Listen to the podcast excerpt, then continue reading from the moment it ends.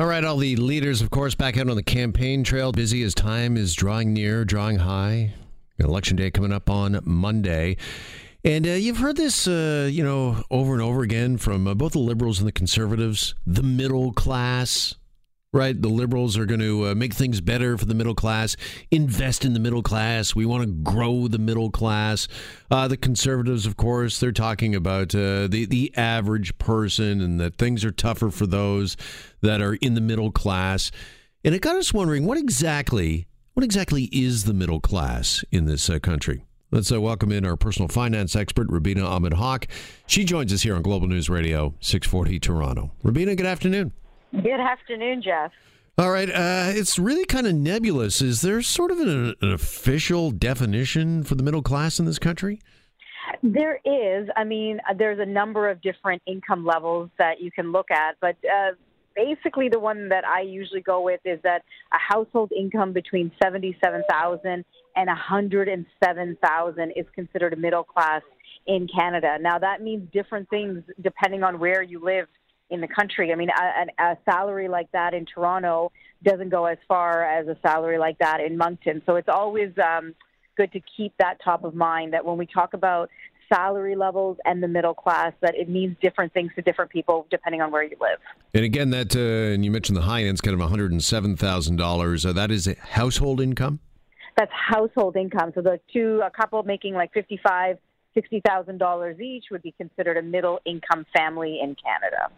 And really, it is kind of a huge range when you talk about anywhere between sort of 55 and uh, let's say $110,000. And, uh, you know, as well, you mentioned the different uh, areas because uh, obviously that's not going to go as far in this city in Toronto as uh, may, maybe somebody I don't know uh, that's listening to what the leaders are saying on the campaign trail in, in Saskatchewan. So uh, when they talk about making things better for the middle class, do they need to better define that?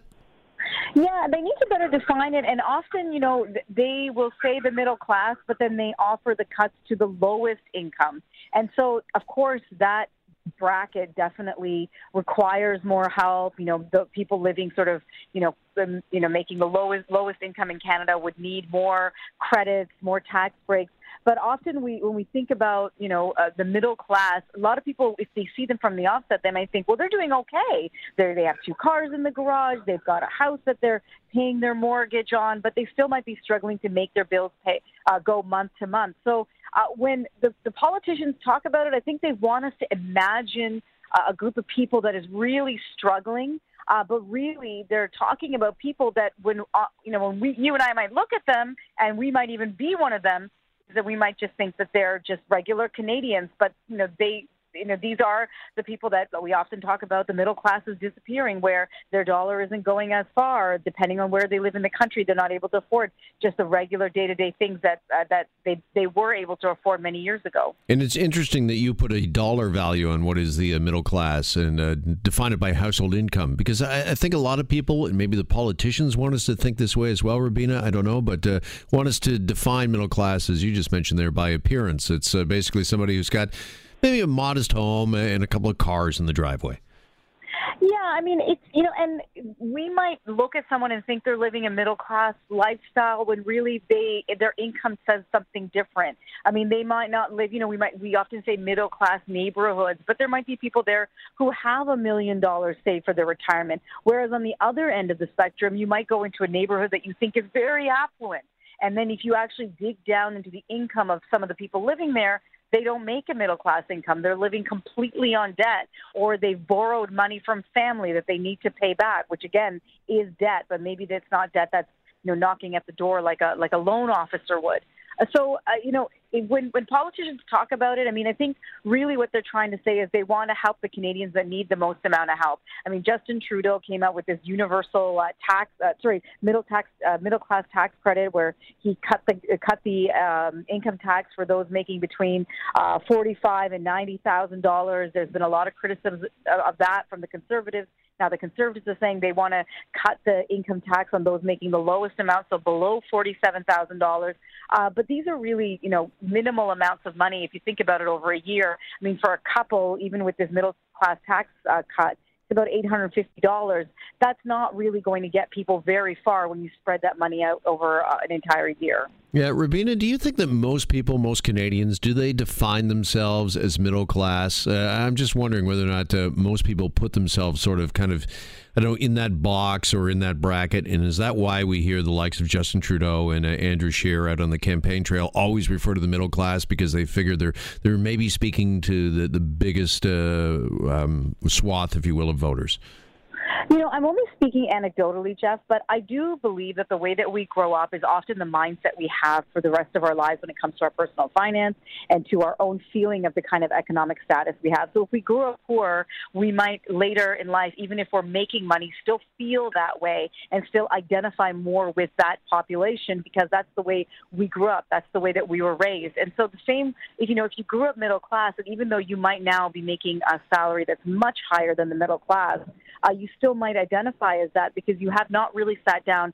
I mean, I really encourage people to look at the income levels across Canada, put their own household income in to see where they fall, uh, because many people would be surprised that they actually are quite high, especially those people making Toronto salaries compared to the rest of Canada. But the problem is, is because the city is so expensive, many of us don't feel very rich because a lot of our money goes towards basics like rent and transportation and food and things that we have to pay for in order to live. Do you think that's another reason why people, a lot of people, uh, look at middle class and define it again by a modest home and a couple of cars rather than dollar values? Because much like, and we've talked about this from time to time, budgeting and how tough that is for families and for couples in particular to do because they just don't want to look at the hard numbers. Yeah, and, and and they don't want to look at the hard numbers, and it's been it's become very easy to stay and get in more debt. Um, whereas maybe 20, 25 years ago, it was a much more sophisticated. I wouldn't say sophisticated in the way that it was more. Um, it was just a much more difficult process. If you wanted to go and uh, take on more debt and buy more things on credit, it was it was not as easy as it is today. Now there's home equity lines of credit, which are usually offered to you when you buy your home. I know that when we went to buy our new home, we we just moved in the summer that we were immediately given a home equity line of credit that we can tap, even though we didn't ask for it. And I believe that most customers that go in and ask for a mortgage now are also handed a home equity line of credit if they have some um, equity built into the home that they're buying. And so it makes it really easy for everyday Canadians to go out and say, oh, I've got this money lying around. It would be only, you know, $30 a month for me to service. Why don't I take some money out and go on a vacation? or why don't I take some money out and renovate my home? Whereas it might not have been that easy 20, 25 years ago to do the same thing. And so um, I think even if you are in the middle class, you're much more encouraged to get into more and more debt. And so then that then your middle class salary makes it very hard for you to live that middle class um, lifestyle because you've got all these debts you have to service. Okay, that kind of leads me to my last question for you: is is the middle class are they falling further and further behind? Uh, what does your experience tell you as a personal finance uh, expert? Is it getting tougher as we hear from uh, the, the politicians and uh, those out on the campaign trail? Is it getting tougher indeed for the middle class? Oh, well, I think one of the things that the middle class is really finding tough to do is save. And the problem is, is that when you don't save in your earning years, especially in your high earning years or when you're, you know, when you're younger and you're first starting out, you have a lot of disposable income. It doesn't have time to grow. And so you may actually be living a pretty decent life working, um, making a great salary, being able to afford all the things, but you're not saving for your retirement years. You're not saving for down the road. And so then what ends up happening is either you retire in debt or you have to continue to work at, you know into old age. Um, so it's not really that. That is one thing I see more and more happening is that people are still going out and being able to command high salaries. There's more and more people attending university to get those high skills, but they're not encouraged to save. The savings rate in the early 80s was 20%. So for every dollar we made, we put away 20 cents. Now it's 2%. So you can imagine that there's a generation of people that are simply not saving for the future. That's an eye opener for sure.